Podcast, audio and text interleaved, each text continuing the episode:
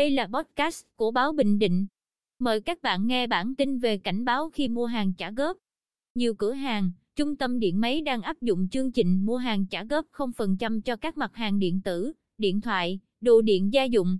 Với hình thức mua hàng trả góp lãi suất 0%, người tiêu dùng chỉ cần thanh toán trước một phần giá trị sản phẩm, phần còn lại chọn trả trong 6, 8, 9 hay 12 tháng. Nhân viên bán hàng thường chỉ tư vấn các điểm có lợi về hình thức mua sắm trả góp 0%. Chỉ những khách hàng nào hỏi cặn kẽ thì bên bán hàng mới cung cấp thông tin chi tiết về các chi phí phát sinh. Thậm chí một số nhân viên, do muốn bán được hàng, nên đã tư vấn không rõ ràng khiến khách hàng hiểu nhầm. Chị Đặng Trần Lê Châu ở phường Đống Đa thành phố Quy Nhơn kể, chị chọn hình thức mua hàng trả góp với lãi suất 0% cho chiếc máy tính trị giá 25 triệu đồng tại một cửa hàng ở đường Trần Hưng Đạo.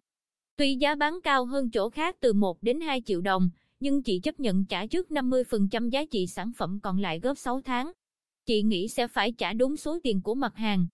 Nào ngờ, khi trả góp hàng tháng, chị còn phải trả thêm các khoản phí phát sinh như phí bảo hiểm, phí thu hộ, phí đóng phạt quá hạn ngày đóng.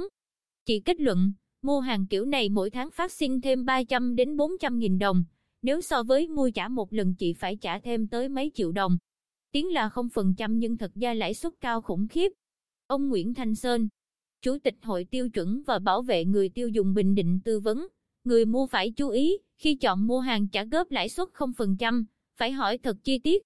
Tính toán thật kỹ bởi lãi suất thực luôn bị bên bán đá sang các khoản phí như bảo hiểm, thu hộ. Tốt nhất khi mua hàng trả góp, người mua nên hỏi thẳng là so với trả một lần, nếu mua trả góp theo phương án 0% tổng số tiền thực tế mà người mua phải chi ra là bao nhiêu.